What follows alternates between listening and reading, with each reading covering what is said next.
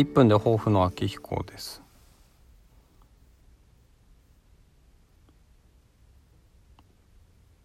何も言葉が出てこない時っていうのもあるんですけど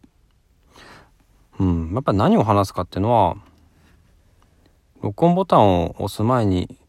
一つの単語だけでも決めておくというのがいいのかもしれないですね。はい、走行施設にもう30秒経ってますからね。